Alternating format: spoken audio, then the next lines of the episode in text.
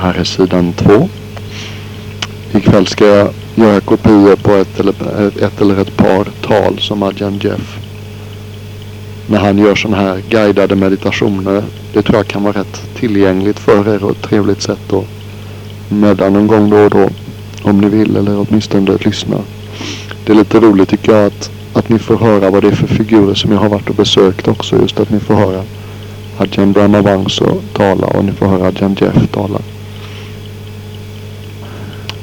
Och bilderna, jag hade ju velat ha lite bilder. På något sätt känns det som om det skulle vara roligt att visa lite bilder från de olika ställena där ni har sponsrat den här storslagna resan. Men samtidigt så kan jag inte riktigt ordna bilder som, som jag vill. Därför att det hör inte till. jag har liksom ingen kamera med mig. Men eh, det togs lite bilder när vi var på den här eh, thailändska restaurangen och välsignade den. Sergeant Jeff var snäll och gav mig ett gäng därifrån. Och sen så eh, välsignade vi en stupa, en cheddy som de håller på att bygga i klostret i Nya Zeeland. Och förhoppningsvis så dyker det upp lite bilder från det tillfället så småningom. Och sen hoppas jag att eh, lägga med ett vykort från det här klostret Metta Monastery. Där ni får en, en idé om hur klostrets centrala område ser ut. Det är liksom en stor öppen plats uppe på en avokadokulle. Eh, med en liten sala. Och eh, ett slags litet hus med fyra rum. Där munkar kan bo men de flesta munkar har kottis ute i avokadolundarna ut med kullarna. Och gångstigar. Det är väldigt idylliskt när man mördar. Man går där fram och tillbaks under avokadoträden på väldigt fint utlagda meditationsstigar. Så har de små hyddor av olika. En del är rätt sofistikerade, en del är väldigt enkla. Det blir inte så kallt här så att man behöver inte något. Det är liksom inte svenska omständigheter men. Men just som det har varit sista dagarna här vilket är väldigt ovanligt. Då behöver man ju faktiskt lite skydd. Så. Jag har bott uppe i huset här den korta tid jag är här vilket har varit väldigt behagligt. Jag har fått lära sig hur man, hur man lever munkliv med sockar och filtar omkring sig och hatten på. Men det är ganska bra försäsongsträning för nu vet jag hur det är när det är kallt. Kallare än 4-5 grader tror jag inte det ska behöva vara i, i Falsterbo i, i, i maj.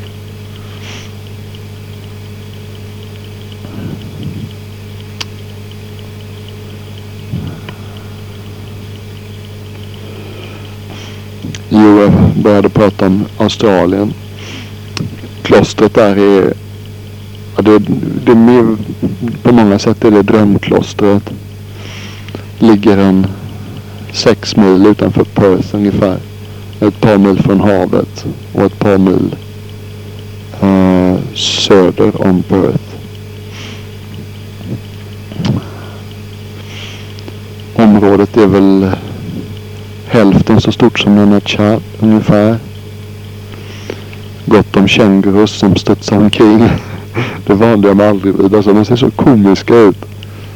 Man sitter och mäddar eller läser eller vad man gör. Så, dum, dum, dum, dum, vad man gör skogen. Och så kommer de här fullständigt osannolika varelserna hoppandes genom skogen. Liksom de transporterar sin kropp på ett helt och hållet osannolikt sätt.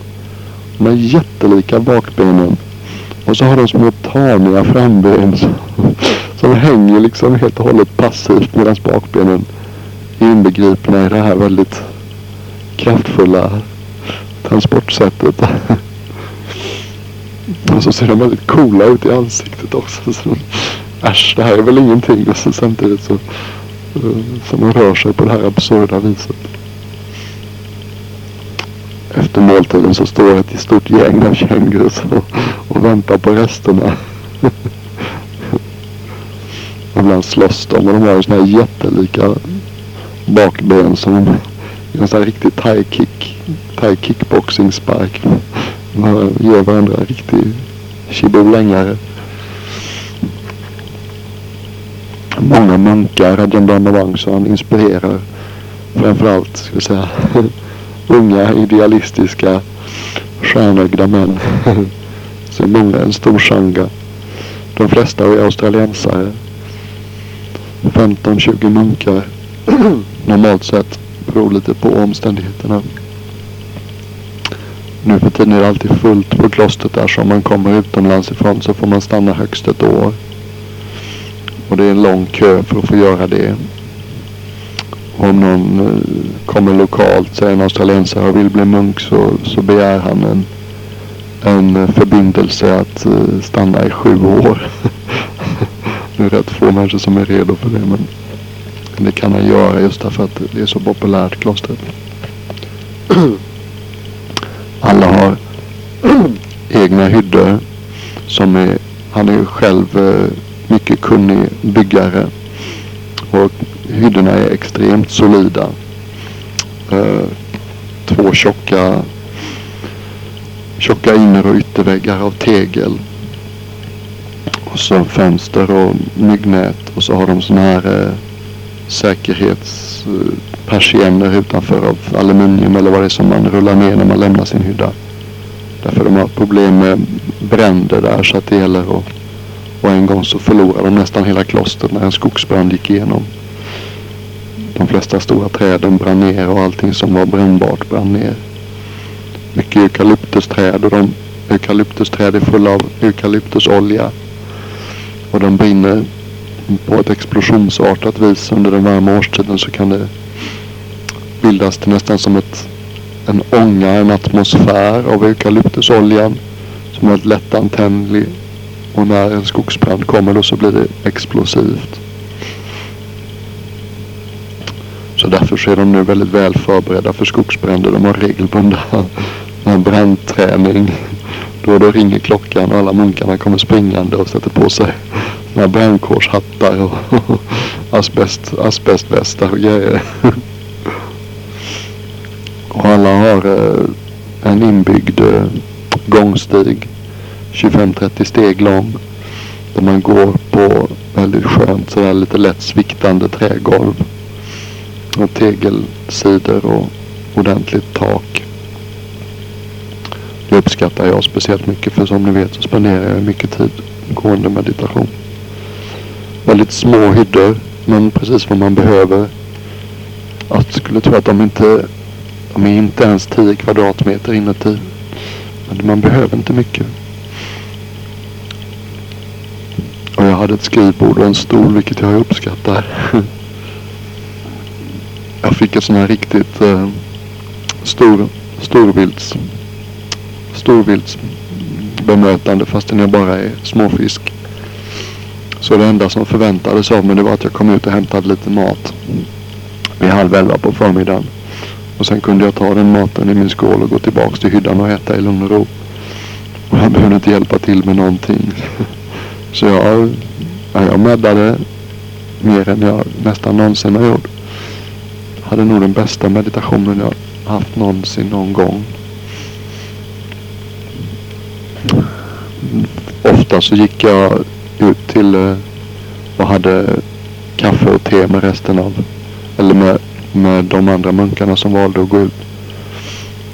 Abboten han eh, stöder och uppmuntrar folk att spendera mycket tid i avskildhet och för sig själva och verkligen ta chansen och, och meditera så mycket som möjligt och inte tappa momentum genom att prata för mycket eller eh, engagera sig för mycket i byggnader och underhållningsprojekt och trädgårdsprojekt och allt som studieprojekt och allt som munkar kan sysselsätta sig med för att inte vända uppmärksamheten inåt.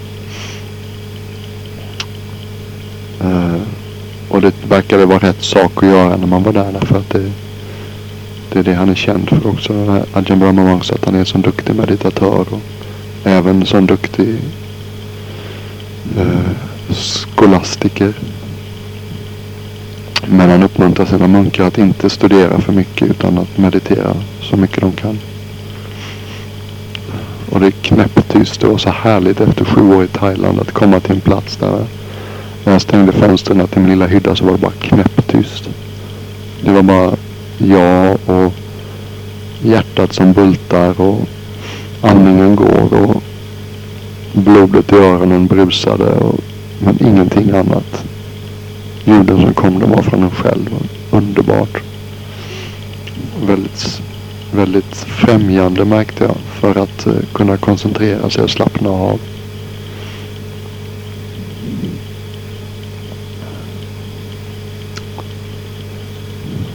Första veckan hade vi en väldigt härlig thailändsk meditationsmästare där. Det var lite överraskning när jag satt på flygplatsen i Bangkok så kom det fram några och sa att det är en, en meditationsmästare från skogstraditionen som är här. Och idag. Adjan Tanajan Tui heter han. En härlig gammal munk. En riktig gamla skolans, gamla skolans munk. Och han, det är väldigt bra när sådana munkar kommer till ett ställe som Perth därför att alla de här unga idealistiska västerländska männen det är ofta väldigt intelligenta personer som har en, eh, en bred intellektuell bakgrund och ofta väldigt begåvade män som tycker om att studera och diskutera och tänka. Och, han, och hela tiden så försökte han att föra tillbaka oss på den, på den smala vägen och så Håller håll dharmaträning väldigt enkel och rätt fram. Blanda inte ihop en massa. Ni behöver inte tänka en massa. Ni behöver inte läsa en massa. Ni behöver inte göra en massa olika sorters meditationsformer. Utan använd den grundläggande teknik som ni väljer och så håll er till det tills den ger verkliga resultat. Och ert inre stillnar och tystnar på ett sätt som ni aldrig någonsin har varit med förut. Och då kommer ni upptäcka saker ni inte trodde var möjliga.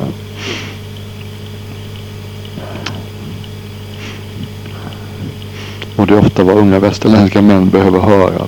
Vi tenderar väl ofta att tänka och oroa oss och sinnet springer iväg efter den ena aptitliga idén efter den andra. Och den ena intressanta boken man kan studera och efter den andra. Och den ena intressanta tekniken man kan prova på efter den andra.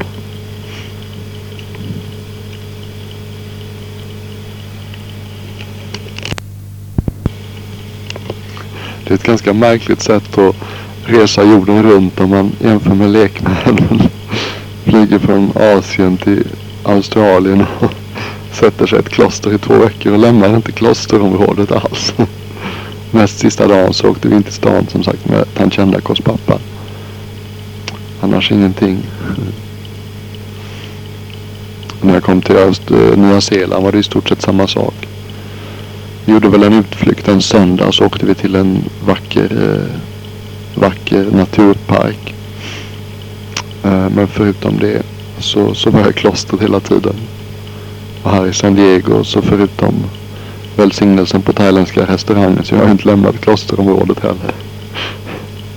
Med tillägget att jag är helt och hållet nöjd med det och helt ointresserad av att åka runt på en massa turism. Nya Zeeland har en väldigt annorlunda karaktär klostret där än Perth. I Nya Zeeland finns det inte nu för tiden en, en självklar andlig ledarfigur. Och de har haft lite problem där. De hade en väldigt karismatisk abbot, Ajahn Viradammo, som mamma känner. Det var han som skojade om när Ajahn Sumedho kom tillbaks från Prag. Han anlände i Amravati med en BMW. Så skojade vi Ajahn Viradammo och sa att Ajahn Sumedho kommer tillbaks i en Buddhist Monks Vehicle. Och Ajahn Viradammo när han var i, han hjälpte till att bygga klostret i Nya Zeeland. Jag tror ni har sett lite bilder här. Jag skickade hem någon broschyr för några månader sedan. Jag har tyvärr inga bilder från det klostret just nu. Men det är makalöst vackert. Byggt helt i trä allting och fullt av snickarglädje överallt. Det är nog det vackraste kloster jag sett någon gång överhuvudtaget. Och när Hajan Viradama var abbot så attraherade han mycket munkar och sangan frodades. Det var väl en sju, åtta munkar som var där och massor av lekmän som kom och fick lära sig om buddhism och meditation. Och eh, så småningom så blev det så svårt Bara när jag varit i att hålla saker och ting flytande så Lumpo Sumeto bad Adjan Viradama att komma och hjälpa till och bli, bli eh, Adjan Sumetos högra hand på Amravati. Och sedan dess så har det varit flera abbotar i Nya Zeeland och en återgick till lekmannalivet och och eh, en kom inte riktigt överens med eh, lekmannakommittén som, som leder klostret där nere så han flyttade till Australien och nu så är det en mm, ung amerikansk munk som är abbot där. Tansu Han har bara nio regnperioder så han är inte ens en äldre, inte ens en tera. Och han är en, eh, han är väldigt, det kanske låter konstigt men han påminner mig lite om den sortens människor jag mötte under mina få korta år i affärslivet. Han är väldigt kompetent. Han är intelligent, han är praktisk, han är pragmatisk. Han är så hemma i den praktiska världen. Han är inte speciellt känslig men han är, slags, han är en god arbetsledare och god kommunikatör. Ska vi säga på ett, på ett pragmatiskt sätt. Han, han, liksom, han får saker och ting gjorda. Men han är inte någon som inspirerar andligt. Han är inte en, ska vi säga, en, en, en, le, en karismatisk ledare i, i, som, som, som munk. Så att därför, får.. och då blir det givetvis naturligt att han inte attraherar så mycket andra munkar. Två av de munkarna som lever med honom där, de är seniora till honom. De har eh, 13 respektive 14 hängperioder. Men bägge två är helt ointresserade av att vara abbot och leda ett kloster. Och det blir också lite konstigt då att en nio, nio regnperioders munk har befälet. För vår tradition är trots allt sån att det är en viktig del av vår träning att vi lär oss att ta hand om våra äldre munkar och behandla dem med respekt och alltid respekterar deras beslut och följer deras instruktioner. Plus att jag är ju då, ska vi säga, lite mer ortodox och traditionell på det sättet att jag har levt som munk hela mitt munkliv i Thailand. Där formen är lite mer konventionell och gammaldags. Medan munkarna som har levt hela sitt munkliv i västerländska kloster, kanske speciellt England och Nya Zeeland. Nya Zeeland är nog historiskt sett det mest liberala klostret. De har mycket mer eh, världslig prägel på sitt, sitt sätt att leva tillsammans. Mycket mer demokratisk och mindre hierarkisk och mycket mer chosefria och mer direkta kring kvinnor och inte alls samma återhållsamhet kring sinnlighet och behandlar de äldre mycket mindre, ska jag säga, respektfullt får man väl säga.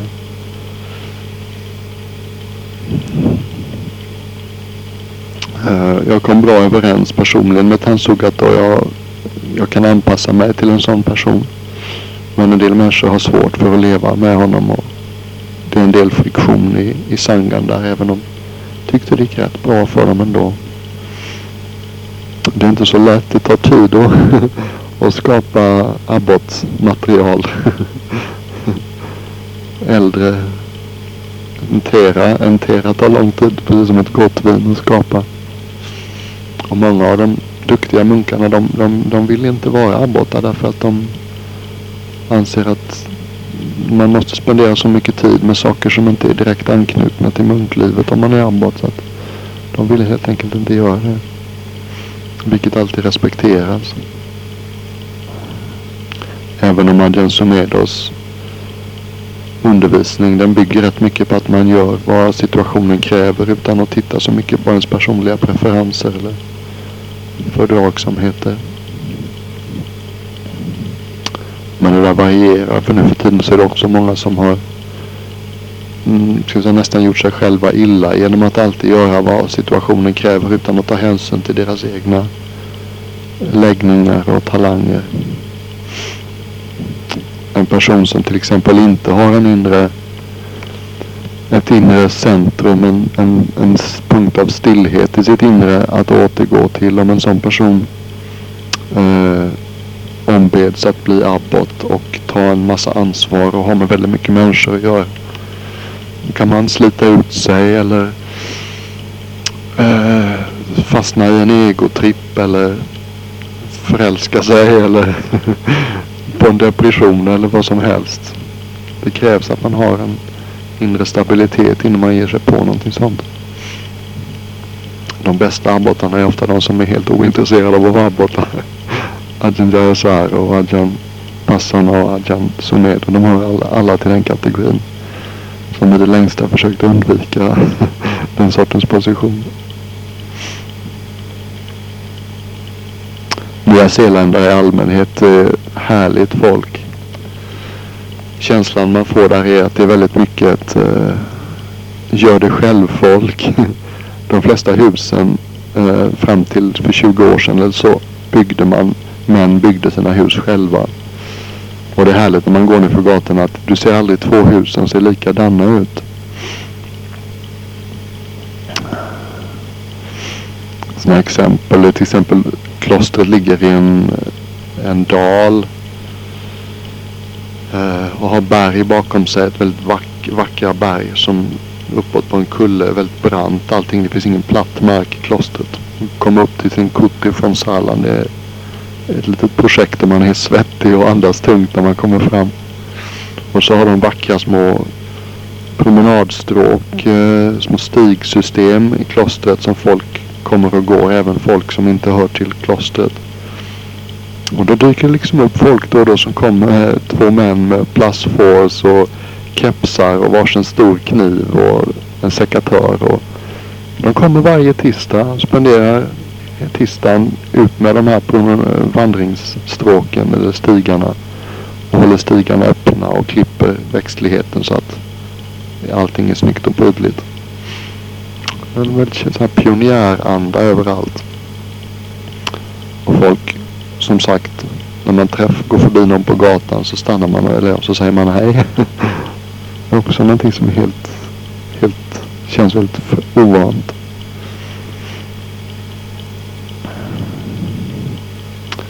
Jag lärde känna min första nunna där, vilket också var rätt märkligt. De hade en väldigt trevlig amerikansk nunna.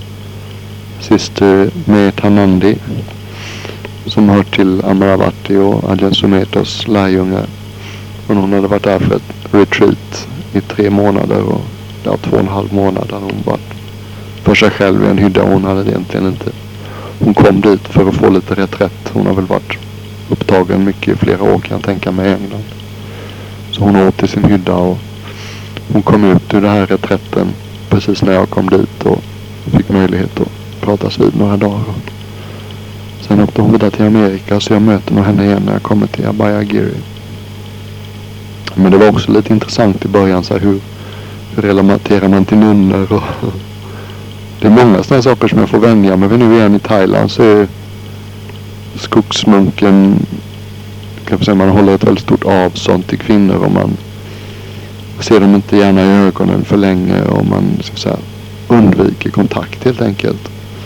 Men det går inte riktigt i väst utan man får eh, göra det på ett annat sätt här och undvika att vara ensam med kvinnor. Men eh, ja, men det är intressant också att vänja sig vid hur man hittar ett behagligt och vänligt men ändå återhållsamt sätt med kvinnor.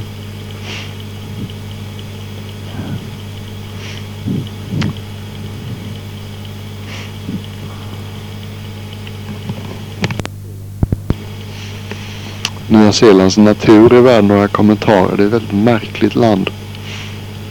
Ni vet ju, det finns ju nu för tiden en teori om att jordens landmassor från början hängde ihop och sen så splittrades de. Jag tror att den är ganska allmänt accepterad den teorin nu. Och när det hände så, så lämnades Nya Zeeland ensamt så att säga. Och så låg det ju så långt från alla andra landmassor så att eh, den sortens natur som finns på Nya Zeeland. Den är extremt, eh, en väldigt gammal biologi. Det är ett väldigt tidigt stadium i eh, jordens naturhistoria.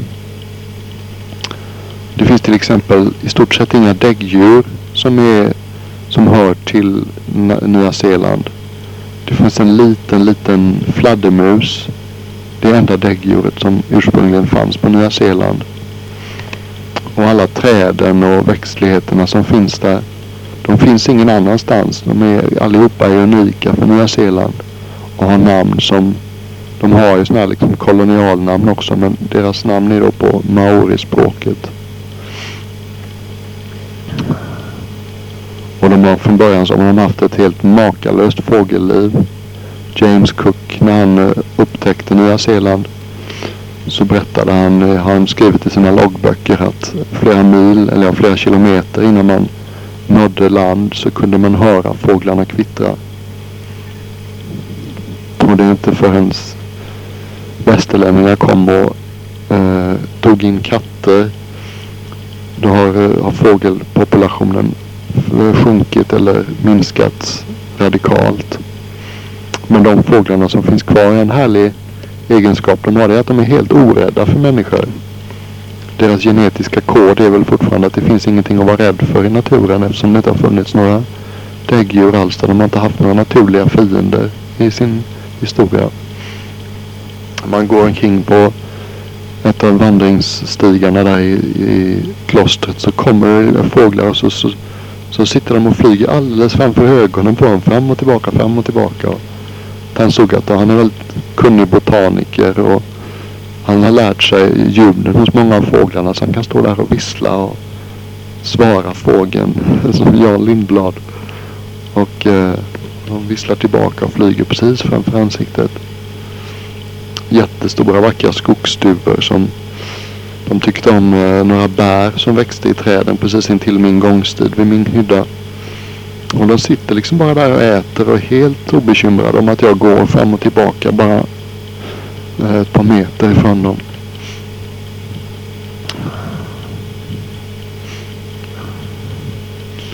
Naturen, de ursprungliga träden i Nya Zeeland, de ser väldigt mycket ut som den sortens växtlighet som man ser när eh, dinosaurier beskrivs.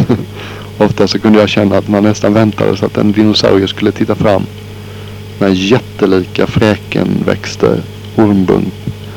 Tänker ormbunksträd som är jättehöga. Många av träden är makalöst höga. Det tragiska är att eh, vad man upptäckte när västerlänningar, eller ja, framförallt engelsmän koloniserade Nya Zeeland så var det att den inhemska floran den växte väldigt långsamt. Därför att den hörde då till ett väldigt tidigt skede i naturhistorien, jordens naturhistoria. Och hade inte utvecklat så mycket säga, eh, konkurrenskraftiga egenskaper. Därför att det inte fanns mycket man behövde konkurrera med. Man kunde ta det lugnt. Men när man tog in västerländska träd så växte de med raketfart. Just därför att de eh, vad jag hörde till ett mycket senare skede i jordens naturhistoria och hade därmed utvecklat mycket mer potenta egenskaper.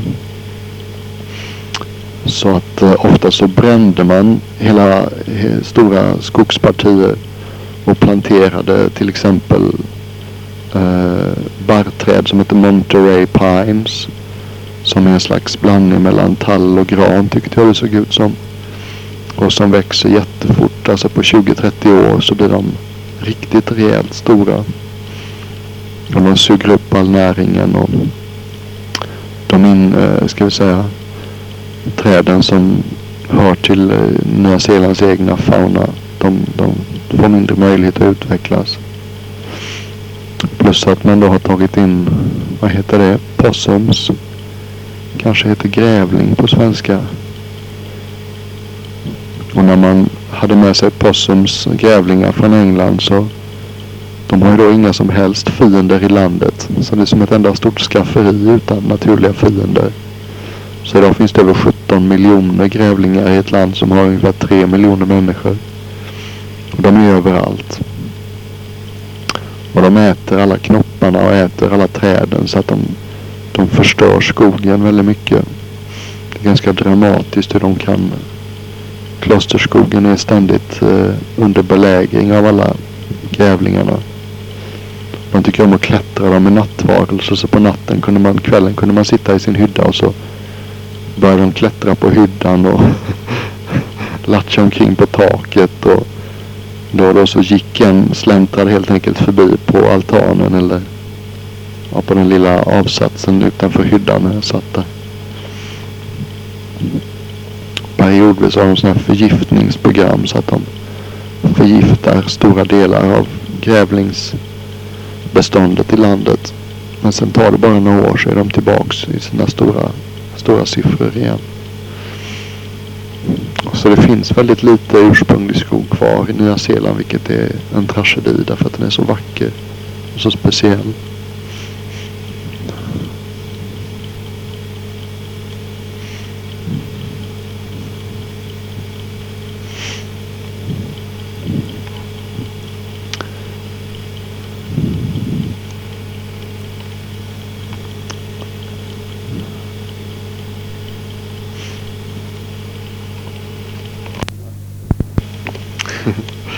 En sån här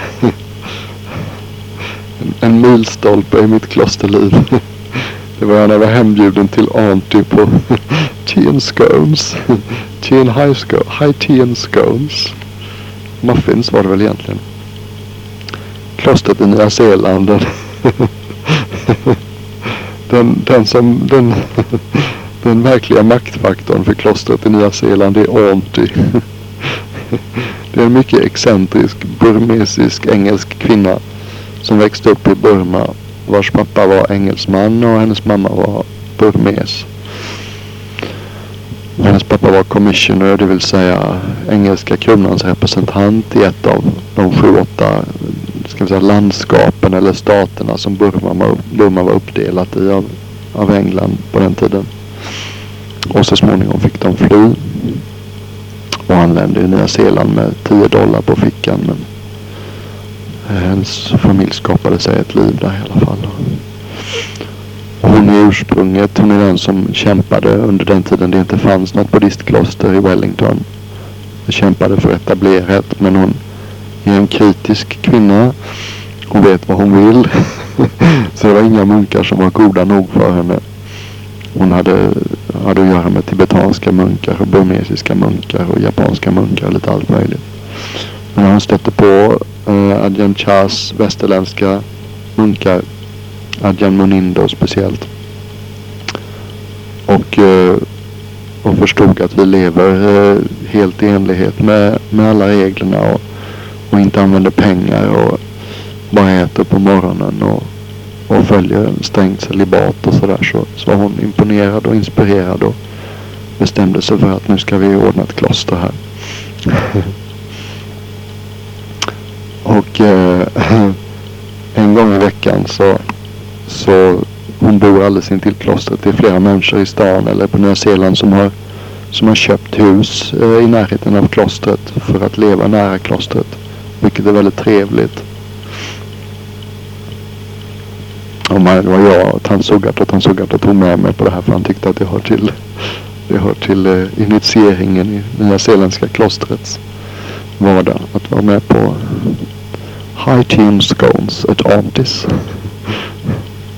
Och den här jättelika kvinnan, hon är jättestor, för att inte säga fet. Och så har hon en katt som är det fetaste jag någonsin har sett. Det är en katt som är lika stor som, säg, ja, åtminstone tre, kanske till och med fyra normalstora svenska bondkatter. Och jättelångt hår. Ser mycket märklig ut. Hon talar oavbrutet. Hon är mycket underhållande, mycket välformulerad och mycket vass. och klagar på allt och alla. Och är inte speciellt respektfull mot munkar heller för den delen när vi, när vi var uppe och tog bilder på och tog bilder på nya stopan till exempel. Så sa att han såg att ja, Onti kom över här nu så får vi ha med en, med en bild när Onti är med också. Vi måste ju ha matriarken med. Och när hon hörde Tansugat och kallade henne för matriarken så vände hon sig om och sa Hörde du, du vad du behöver det är en, det är en, det är en asiatisk uppfostran. och när vi var hemma hos henne så då talar de om den här stupan, eller kedin. Ni vet det här kon, konformade religiösa byggnaden som de har i buddhistiska kulturer. Och det är någonting som är väldigt viktigt i, i Burma. De har väldigt mycket tro och personligen får jag väl säga en del vidskepliga uppfattningar också kring en stupas betydelse och signifikans. Hur som helst är det viktigt för den burmesiska delen av supportergruppen till klostret i Nya Zeeland att, att den här stupan blir färdig. Och fem stycken professionella burmesiska stuparbetare bor i klostret och arbetar hela tiden med att bygga stupan. Och det skulle ju då bestämmas hur den skulle se ut och vilken form den skulle ha och så vidare. Och Tensukato han hade väl lite olika idéer också. Och jag försökte väl läsa på lite hur vad som gällde och det fick han. det fick han göra också när jag var hemma hos Auntie och hon sa. Ja du tandsugare. jag vet minsann att du har hållit på och småfuska med stupaforskningen. Men du ska, inte, du ska inte lägga dig näsan i blöt i saker som du inte vet någonting om. Det ska vara klart för dig. Och då hade hon bakat jättegoda scones. Eller muffins med. Hon ändrar sitt recept varje vecka. Den här veckan hade hon lite, lite majs och lite eh, ananas i sconesen. Och så lägger man grädde eller hallonsylt på sconesen och så har man honung och mjölk i teet. Väldigt, väldigt gott.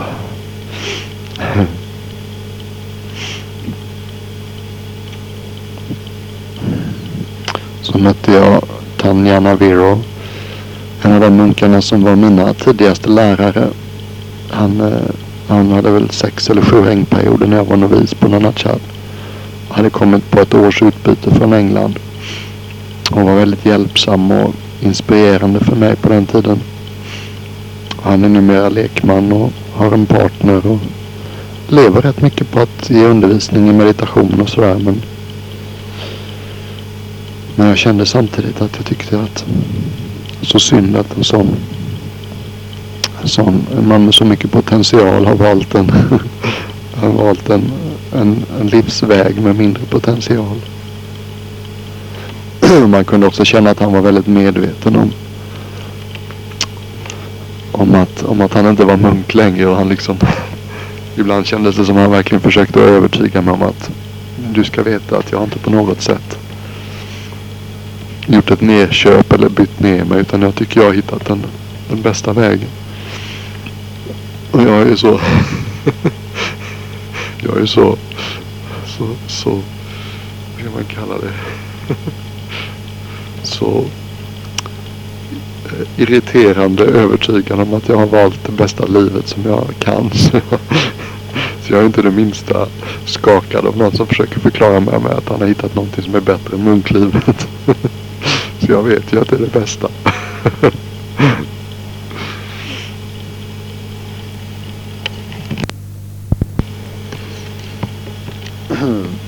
När jag skulle lämna Nya Zeeland så hade vi en annan sån här liten lurig lurig situation vad gäller munkens regelsystem.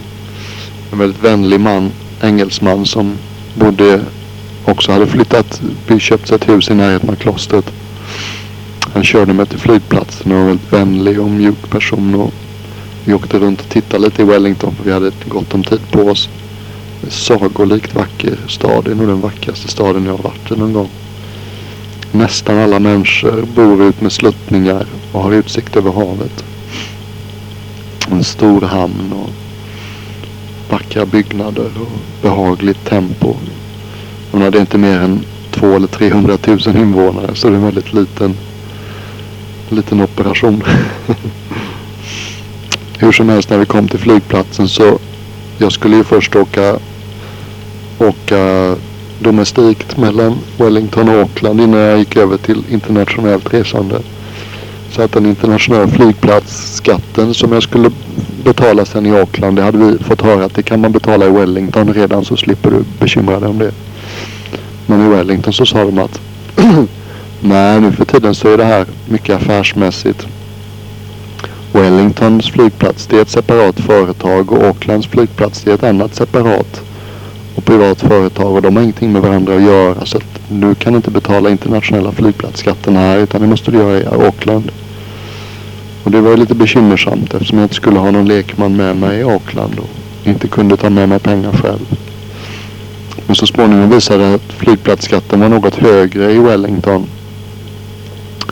Och, eh, och så jag fick med mig en, en liten klister klisterlapp med ett kvitto på betald flygplatsskatt från Wellington som jag sen i Auckland gick in på banken och bytte ut det här till en något billigare Aucklands flygplans, flygplatsskatt. och då blev det fem dollar över. och eh, när flickan i kassan försökte ge mig de här fem dollarna som mellanskillnaden var så sa jag att nej, jag, jag får inte hantera pengar överhuvudtaget. Och till regeln hör att vi får inte ens indikera eller liksom göra en eh, hint. Så jag kan inte på något sätt säga åt henne vad hon ska göra med de här fem dollarna.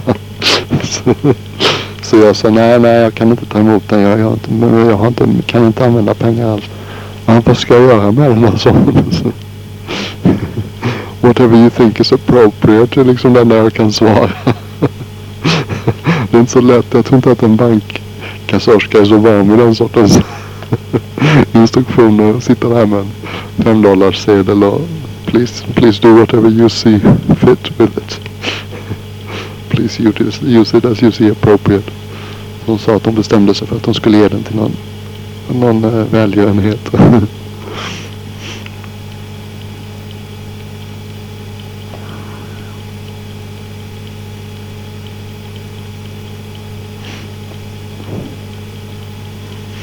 här hos Ajahn Jeff så har han förutom Tanjesi som är amerikan så har han också två thailändska munkar som är väldigt trevliga. En 11 och en 10 regnperioders munk. Väldigt sympatiska typer.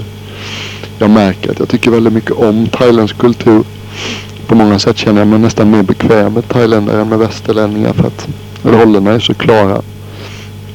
Alla vet hur en munk eh, förväntas vara och behandlas och hur munk hur lekmän förväntas vara och behandlas i sitt umgänge med munkar. Och när vi hade Songkran här, Thailands nyår i söndags. Och det kom hundratals människor upp så tyckte jag mycket om att bara sitta och ja, skoja och prata och prata vid och umgås. En sån härlig, härlig hjälpsamhet också. Vi hade då ett gäng sådana här eh, tält är det väl inte riktigt men ni vet stålställningar med ett plasttak om inte ifall det skulle regna.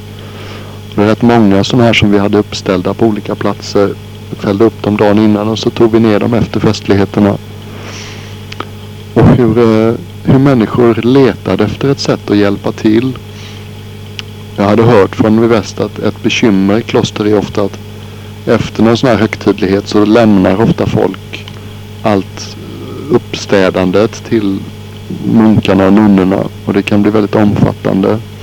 Men här var det inte alls på det sättet utan det var säkert 20-30 människor om minst som bara gick omkring och letade efter ett sätt att vara till, vara till hands på. Så att det var en.. sådär härligt, ni vet som när man gör lagarbete och det verkligen fungerar, eh, fungerar bra. Mycket glädje och glada tillrop en av de sidorna som jag tycker mycket om med den här thailändska lätta, lättsamma lynnet och hjälpsamheten. Och man hade väldigt mycket en känsla av att folk hade så mycket, så höga tankar om värdet av att eh, vara behjälplig och hjälpa till med, kring munkar så att de verkligen letade efter möjligheter att göra gott. och det är väldigt härligt att leva med kring människor med en sån attityd. Samma med de här thailändska munkarna som är här. De är så solida i sin hjälpsamhet och sin ödmjukhet och sitt, eh, sin hövlighet. Och den här tron på, på, på hur värdigt och nobelt livet, livet vi har valt är. Thailändska munkar kan, de kan få en riktig kick liksom. Tänk så underbart jag är en skogsmunk. De kan sitta och stryka sina kåpor och få rysningar av att de tillhör det mest den finaste laguppställningen i världen. Det kan jag också få numera med det västerländska lite mer cyniska lynnet. Har, eh, har inte lika nära till den sortens glädjekällor. Sen är thailändskare så glada när de märker en västerländsk munk som kan prata thailändska också. Så de, de öser ju beröm och kärlek över en. och vill att man ska stanna här och spendera regnperioden.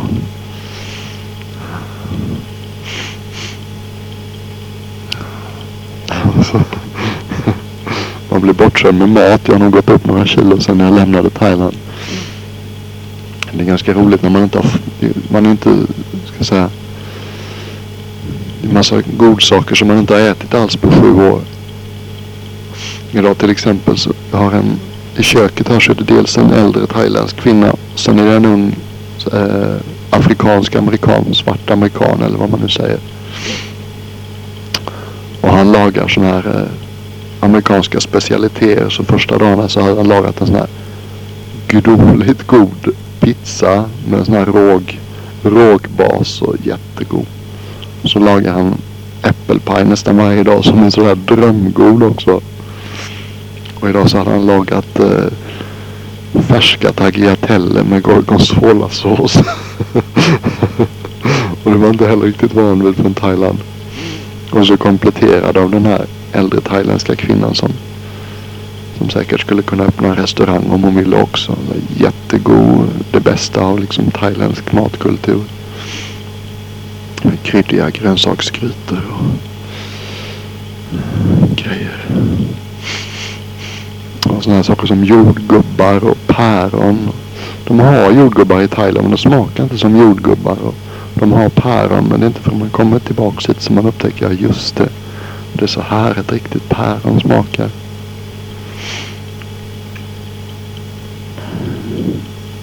Och i Nya Zeeland där har de ett ganska omfattande arbetspass på morgonen så där äter man ordentlig frukost varje dag. Och då är det alltid, nästan alltid havgrynsgröt. Och det är också en sån här sak som jag inte har tänkt på så mycket. Men eh, Adjun Jaisar han påpekade det vid något tillfälle att